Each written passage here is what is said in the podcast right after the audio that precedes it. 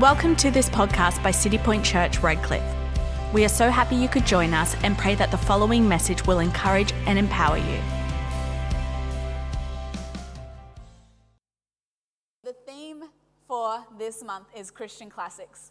And this morning I wanted to share four really classic stories out of scripture. And as I was preparing and as I was, you know, really seeking God on what to bring that's fresh and that's relevant for where we are as a church right now, I felt God challenge me. And He said, you know, to, to bring a leadership message. So this is actually not a congregation level message, this is a leadership message. Is that okay? I'm going to speak to you all as leaders. I'm going to speak to you all as people who are switched on to leading themselves and to being an influence in their world. So I'm actually going to bring a leadership message. Are you ready? Okay, so the title of my message this morning is How to Become a Leader of Leaders While Serving a Leader. How to be a leader of leaders while serving a leader. So, really, it's all about being that person in the middle when you're under authority, but you also have authority. So, you may be self employed and you have staff. So, this is relevant to you because you're operating under authority still, even if you're self employed. You've got governance, you've got all those sorts of things. You also, as a Christian, have God, who you're operating under as your ultimate authority. Some of us have employers, and so they're above us, and we have responsibilities that we need to outwork. So, really, this message is applicable to everyone, but I felt God challenge us as a church to call ourselves up to a standard. To call ourselves up to a higher standard. And so this morning I'm going to speak to you as leaders. Are you ready? Are you ready? Okay, so, four really classic stories out of scripture around this, stories between leaders in the Bible. And four themes, I guess, four ideas that we should all, as Jesus followers, be subscribing to. Four ideas that we should be living by as Christians. We're all called to lives of influence.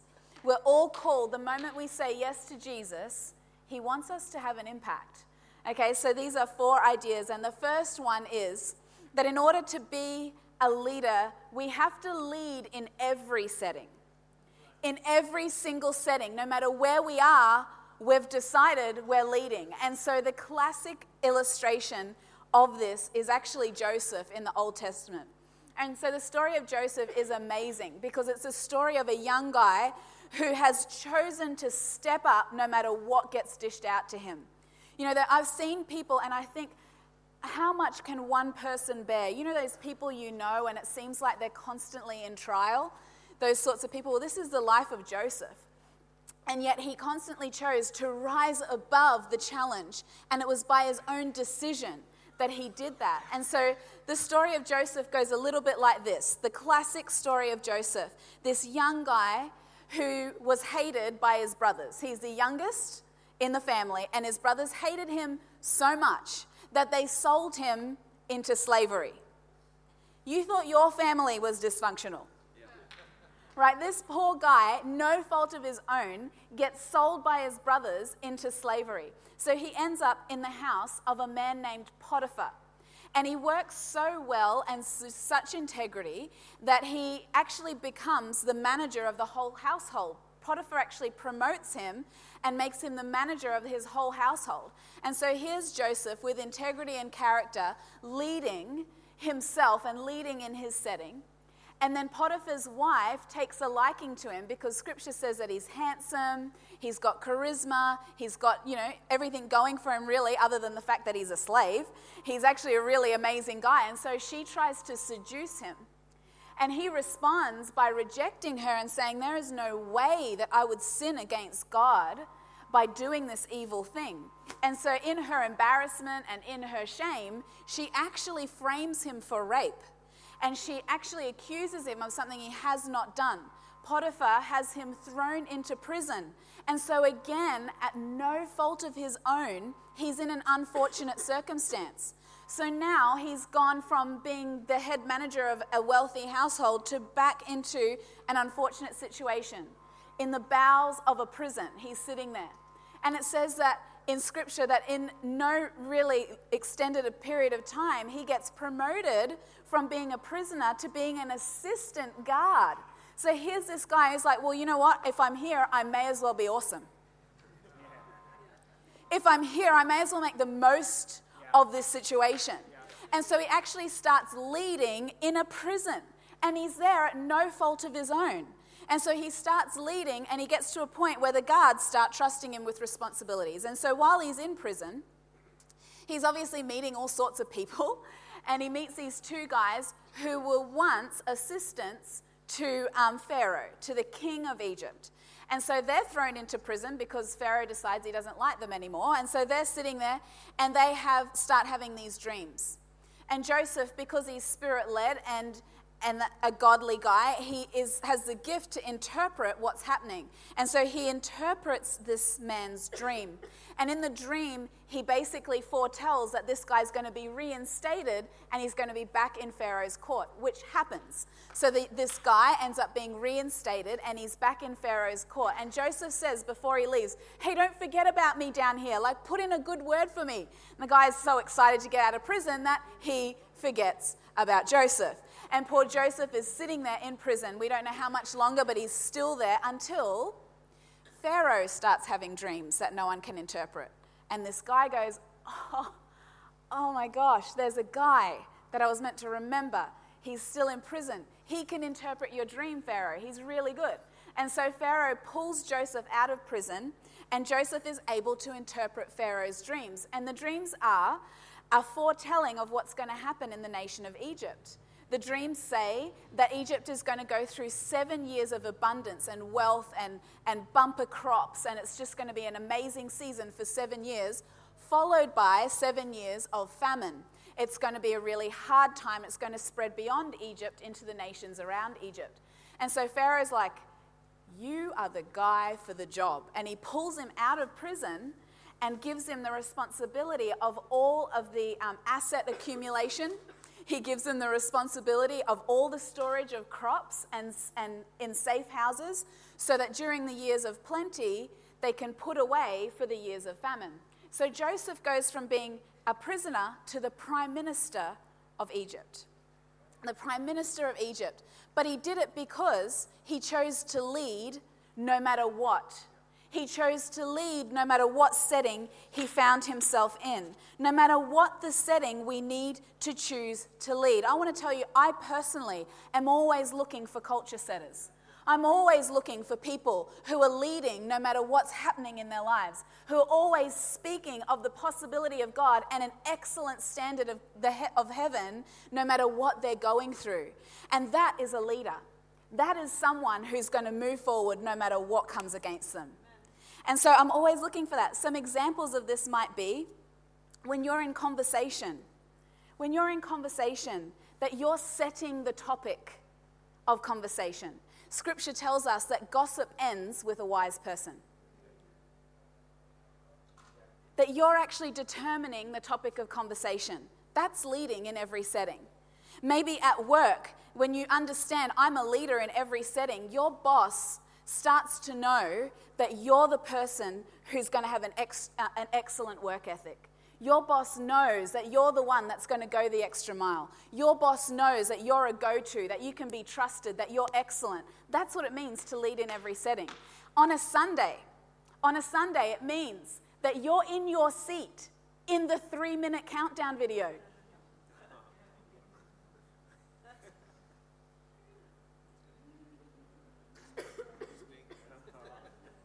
Because I lead no matter where I am, no matter what day of the week it is, because I'm a leader. I've chosen to lead in every setting.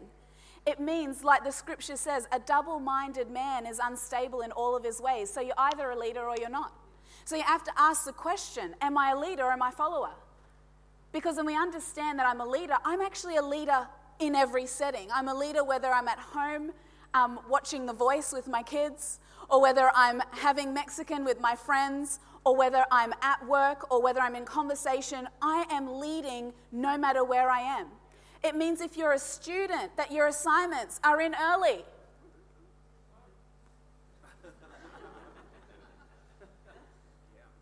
This is an excellent way to live. This is a leadership way to live. And when you are that person, you are promoted. God can move you forward when you are leading in every setting. No matter where you are, you lead all the time. I have this thought that you can either be excellent or entitled, but you can't be both.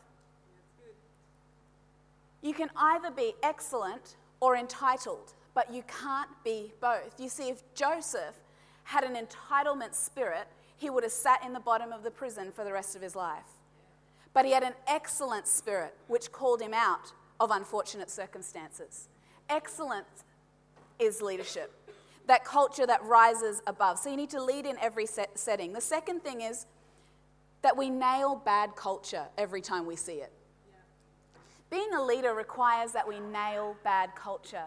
And the classic story of this is actually um, David under Saul. And so the story in scripture of David is this young man who's a shepherd boy. And the king of Israel is a man named Saul, King Saul. And King Saul starts behaving like, starts doing dodgy deals and starts, you know, being prideful. And so God's like, this guy can't lead my people anymore. So he looks for a person to anoint as king in Saul's place. And he finds David looking after some sheep in a paddock. And he says, This guy, he has a heart like mine. I love this guy. And so Samuel, the prophet, anoints David as king, but Saul is still king. And so Saul hears about this, and as he gets older, he becomes more crazy and more narcissistic and more intimidated. You know, you may know someone like that. You know those crazy people those narcissistic people, right? Okay, maybe no one, maybe just me. And so David is exiled. The king actually kicks him out because he's intimidated by him, is threatened that this young guy is going to take his throne. So David spends, scholars say, around seven to ten years in the wilderness running for his life. After being anointed as king, he has to run for his life for seven years. And so he's in the wilderness, and often um, he finds himself kind of like awkwardly in a face off between Saul, Saul and his men in the wilderness. So Saul is pursuing David, looking for him to find him. And as he's out there, um, and because Saul's just so crazy and so intimidated and so insecure, he's exiling all sorts of people. And so there's more and more people in the wilderness who end up finding themselves in David's company. And David's like, reluctantly leading this motley crew of people. But I want to read to you um, in 1 Samuel chapter 26 a powerful passage of scripture about how to nail bad culture. So here's David. He's running for his life. He's being unfairly treated, like literally someone is trying to take his life. He's hiding. And one night they're basically camped up against each other. Saul's army don't know that David's right there with his guys. And so here we pick it up in verse 7 of chapter 26 of the first book of Samuel. So David and Abishai, Abishai was one of his men, entered the encampment, Saul's encampment, by night, and there he was, Saul, stretched out asleep at the center of the camp, his spear stuck in the ground near his head, with Abner who was meant to be his assistant, and the troops sound asleep on all sides. Who knows you don't want an assistant who's asleep on the job, right? So Abner's asleep on the job, and David's right there, like literally breathing over Saul. And Abishai, David's guy, says, This is your moment. God has put your enemy in your grasp. Let me take it. Let me, let me nail him to the ground with his spear. One hit will do it. Believe me, I won't need a second.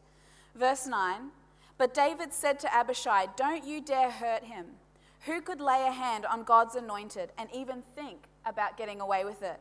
He went on, As God lives, either God will strike him, or his time will come and he'll die in bed, or he'll fall in battle. But God forbid that I should lay a finger on God's anointed. Now grab the spear and the water jug and let's get out of here. This is an amazing, amazing passage of scripture. This is a scripture that shows us how we're supposed to respond. I want to tell you that sometimes opportunities are actually tests.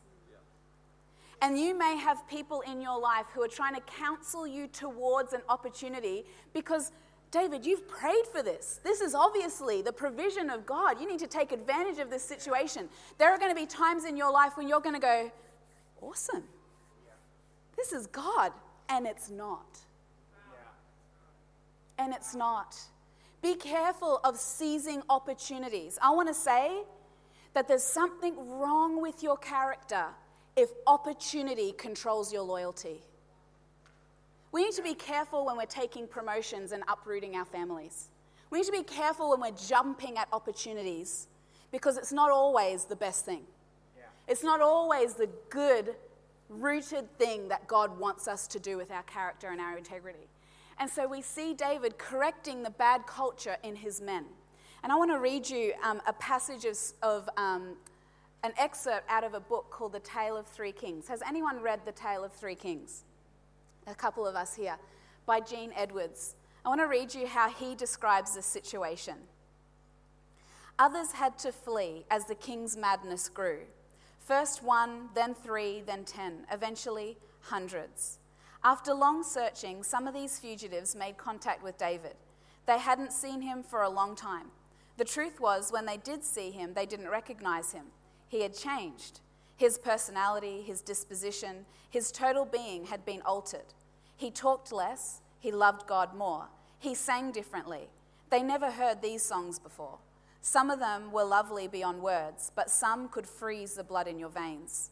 Those who found him decided to be his fellow fugitives, and they were a sorry, worthless lot thieves, liars, complainers, fault finders, rebellious men with rebellious hearts. They were blind with hate for the king and therefore all authority figures. They would have been troublemakers in paradise if anyone ever let them in. David didn't lead them, he didn't share their attitudes, yet, unsolicited, they began to follow. He never spoke to them of authority, he never spoke of submission but every one of them submitted. He laid down no rules. Legalism is not a word found in the vocabulary of fugitives. Nonetheless, they cleaned up their outward lives, and gradually their inward lives began to change too. They didn't fear submission or authority. They didn't even think about the topic, much less discuss it. But why did they follow him? They didn't exactly. It's just that, well, he was David, and that didn't need any further explanation. And so, for the first time, true kingship had found its nativity. It's a powerful, powerful position you hold when you can nail bad culture among your peers and around the people you see around you. I remember a few years ago we had this workspace, um, a big open work plan where people could drop in after school or in their spare hours and just work in the office. And so, big workstation, um, and then there was like a, a, small reception area where our assistant worked. And then inside that was Sam's office and my office. And I could, I loved sitting in there and, and overhearing the conversation happening in the workstation because often who was in there didn't know that I was in my office. And so I'm sitting there overhearing conversations. And it's hilarious because when you know your people, you know their voices, and so you know who's saying what. And so I'm sitting there this one particular day, and uh, these two young guys come in, and one of them is griping and complaining about the fact that his skateboard was stolen at youth group last Friday night. And he's complaining and he's talking about how he's going to ask for the church to reimburse him because, you know, it's just wrong that that would happen. And he's having a good old sob about the fact that his expensive skateboard was stolen at youth. And this other guy who was with him goes, Dude, it's awesome that your skateboard was stolen means there was an unsaved kid at youth.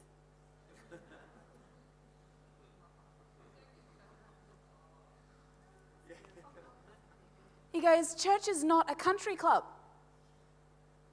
Why don't you actually release that skateboard to the kid and then you release it in the spirit? He might actually find salvation because he stole that skateboard. Like, turn the situation around and stop being negative about it and start sowing seeds and believing in the next generation. Can I tell you, I'm sitting in my office doing these ones, going, someone put that guy in leadership. Someone put that guy in authority because he's nailing bad culture and he's standing up for kingdom culture. We need to be the sorts of people who nail bad culture. What you walk past, you approve of. If you walk past something and do nothing about it, it means you're in agreement with that thing. Do you remember a while ago? Um, who remembers John, John West, the fish guy? Do you remember his ads on TV? Say it with me. It's the fish John West rejects that makes John West the best. Right? And so it's the bad culture we reject that keeps the culture of heaven pure and strong and effective. When we reject bad culture, we strengthen good culture. And we have to be those sorts of people who are willing to nail bad culture. I want to ask you, what is your culture? Are you a culture setter? What is your default? You can tell your default by how people feel comfortable to speak around you. If people feel comfortable to gossip and complain around you, that's actually telling of your own personal culture. Because if we're strong and if we're positive and if we're faith filled, gossipers and complainers don't like hanging around us because we don't give any oxygen to what they have to say. I'll leave that there. Number three, to be a leader of leaders while serving a leader means you're going to have to, at times, step out from your peers. You're going to have to step out and be counted separately from your peers. And the classic story of this is Caleb and Joshua under Moses. And so the background for this story is that Caleb and Joshua were the two of the spies that Moses sent in to scout out the promised land that God had promised his people for generations. And they're finally there. They're finally at the doorstep, and, and Moses sends in spies to check it out, to scout it out under disguise to check out what's there. The thing about Caleb and Joshua, among all the other spies, is that Joshua was, they were actually all full blooded Israelites except Caleb. So Caleb was from the line of Esau, not the line of Israel. And so God had made um, exceptions for all people and always has. And he allowed people who were not Israelites to come into his family through covenant agreement. And so Caleb was actually one of these guys who was actually a part of Israel, but not really. A part of Israel through covenant agreement, not blood. And so we see that actually this group of people that Caleb would have been associated with were like ring ins. And so there would have been, I guess, some racial tension in Israel with these guys because it would have been like, well, yeah, like you're not really part of the family, you're just part of the family because God says you can be. And, you know, just, all right, tag along if you have to. And so there's this full blooded people and then the covenant agreement people. Well, Caleb was from the bloodline of Esau. And yet Moses chooses him to represent a whole tribe to go into the promised land. Caleb was also double the age of all the other spies.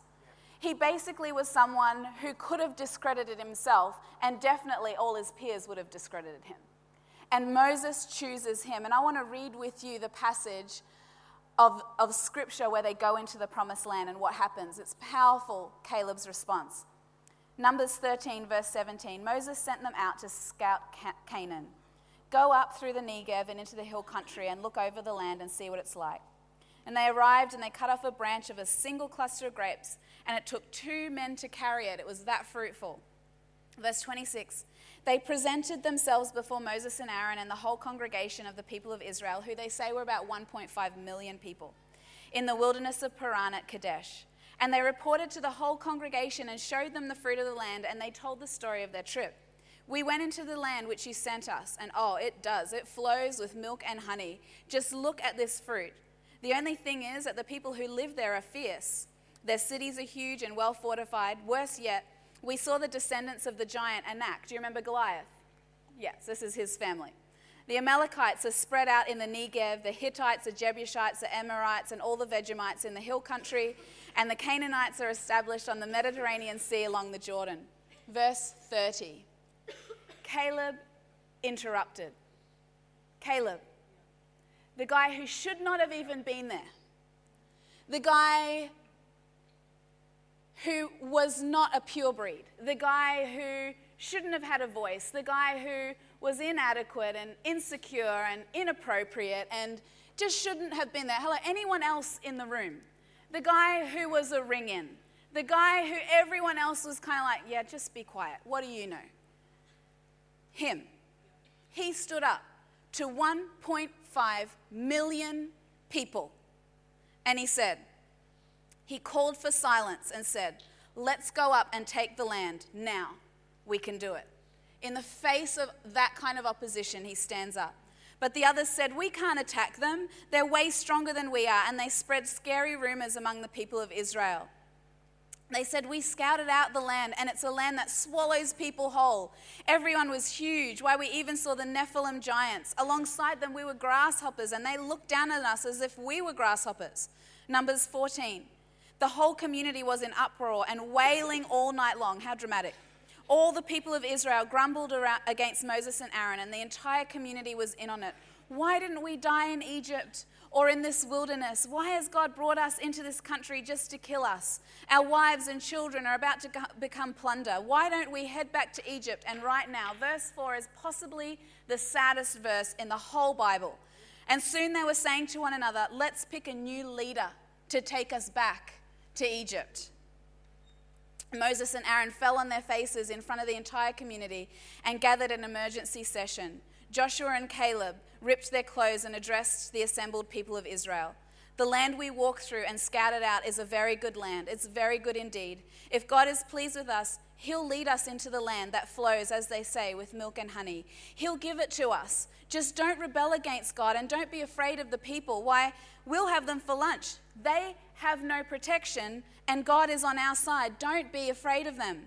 And then the entire community is up in arms and they start talking about let's kill Caleb and Joshua, let's silence this voice. It's too hard. And they're talking about killing them. Moses hears from God and God's angry and God's like, I'm just going to wipe them all out. And Moses is like, please don't do that. And so God says, fine, I won't do that. But you know what? All of them, all the ones who don't believe, they're going to wander around in this wilderness until they die. They won't go into the promised land. That's huge. I won't kill them, but they'll die in their own unbelief. But then we pick it up. We pick it up in uh, verse 24. But my servant Caleb, this is a different story. He has a different spirit. He follows me passionately. I'll bring him into the land that he scouted, and his children will inherit it. So important for us to understand. Caleb then spends the next 40 years. I mean, you get upset when the McDonald's drive through isn't ready in 60 seconds.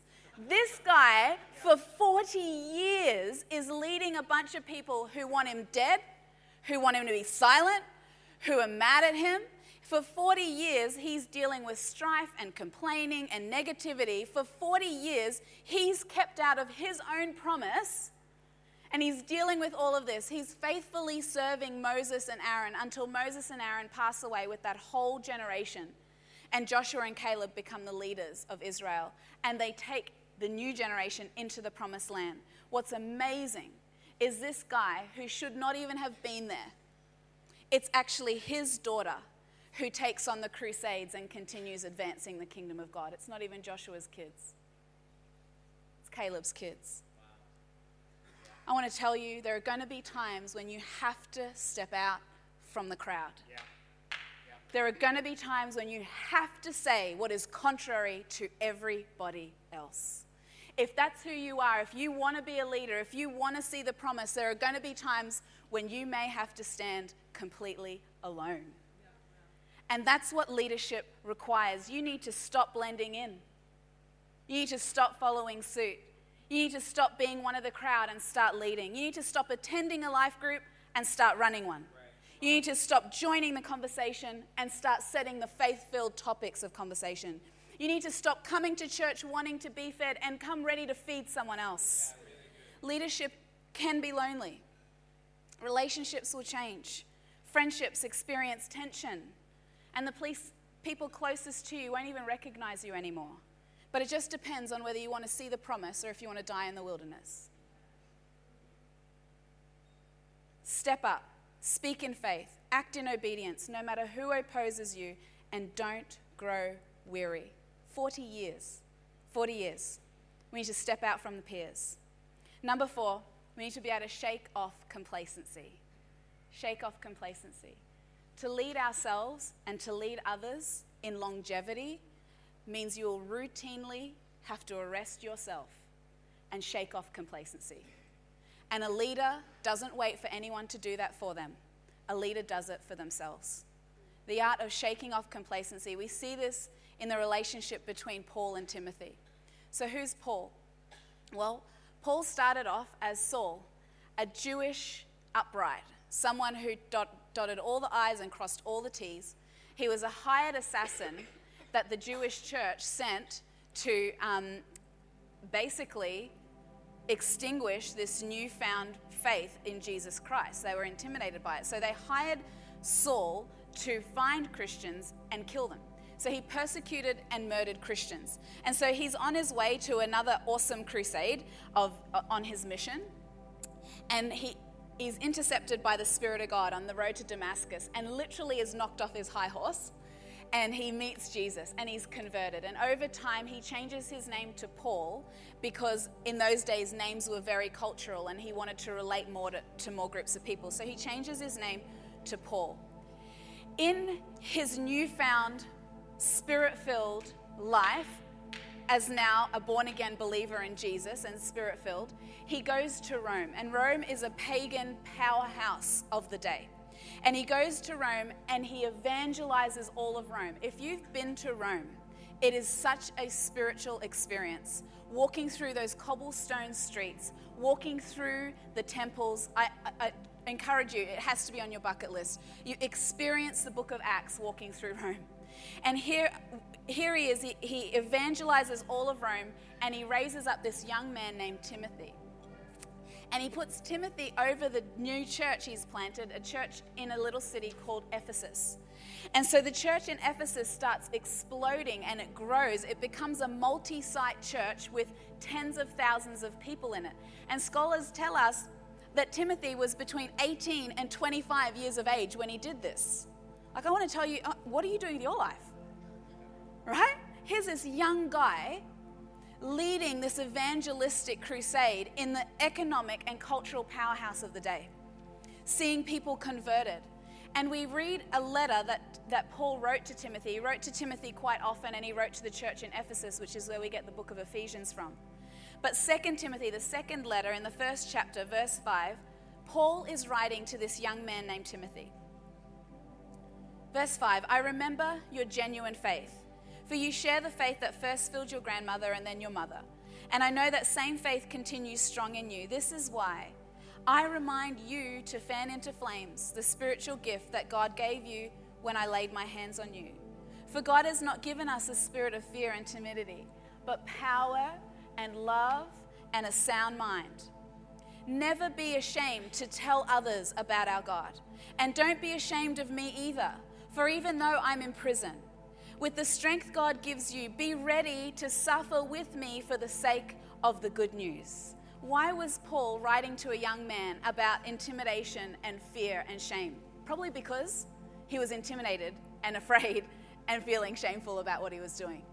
And Paul is saying to him, hey, shake it off. He's saying, stir up the flame. Stir the gift that's in you. Those coals, don't let them go hot. Stir it up. He's saying, Don't you remember you were groomed for this? Don't you remember you have what it takes? I want to tell you, you might not have a grandmother and a mother like Timothy did, but the fact that you're sitting here is the hand of God grooming you for what He wants you to do in your generation and in your spheres of influence. You have what it takes. And He's saying, Remember that. Remember who you are and walk boldly in that. He's saying, Why don't you stir it up? Don't let it grow cold. And he's saying, Count the cost. Don't be ashamed. Be willing to suffer and count it and then pay it. Be willing to pay it. Stir it up. And a good leader does that for themselves. A good leader doesn't wait for someone to do that for them. I want to tell you there are going to be seasons, not one, many. There are going to be seasons in your life that try to water down your heat there are going to be seasons in your life that try to extinguish the flame of God on your life.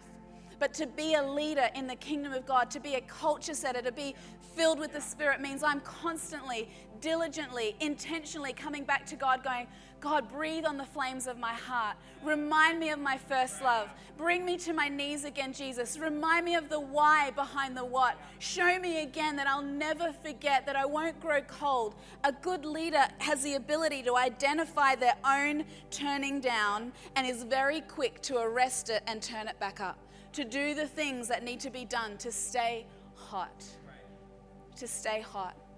This morning, church, this is our call. It is our call to make an impact. It is our call to just love Jesus. And loving Jesus means bringing him into our world. It means being countercultural. It means being set apart, holy as he is holy. And so I want to ask you are you a leader or not? Are you willing to come to the party with me? Are you willing to step up to the plate with me? Are you willing to make an impact in every day of your life? Thank you for listening. We pray that this message empowers you to unmistakably influence your world for good and for God. If you made a decision to follow Jesus, congratulations. This is the beginning of a life changing journey. We would love to see you at one of our many Citipointe church services across Brisbane and the world this Sunday. You can find out more about our service times and locations at citipointechurch.com. We're so excited to see you there.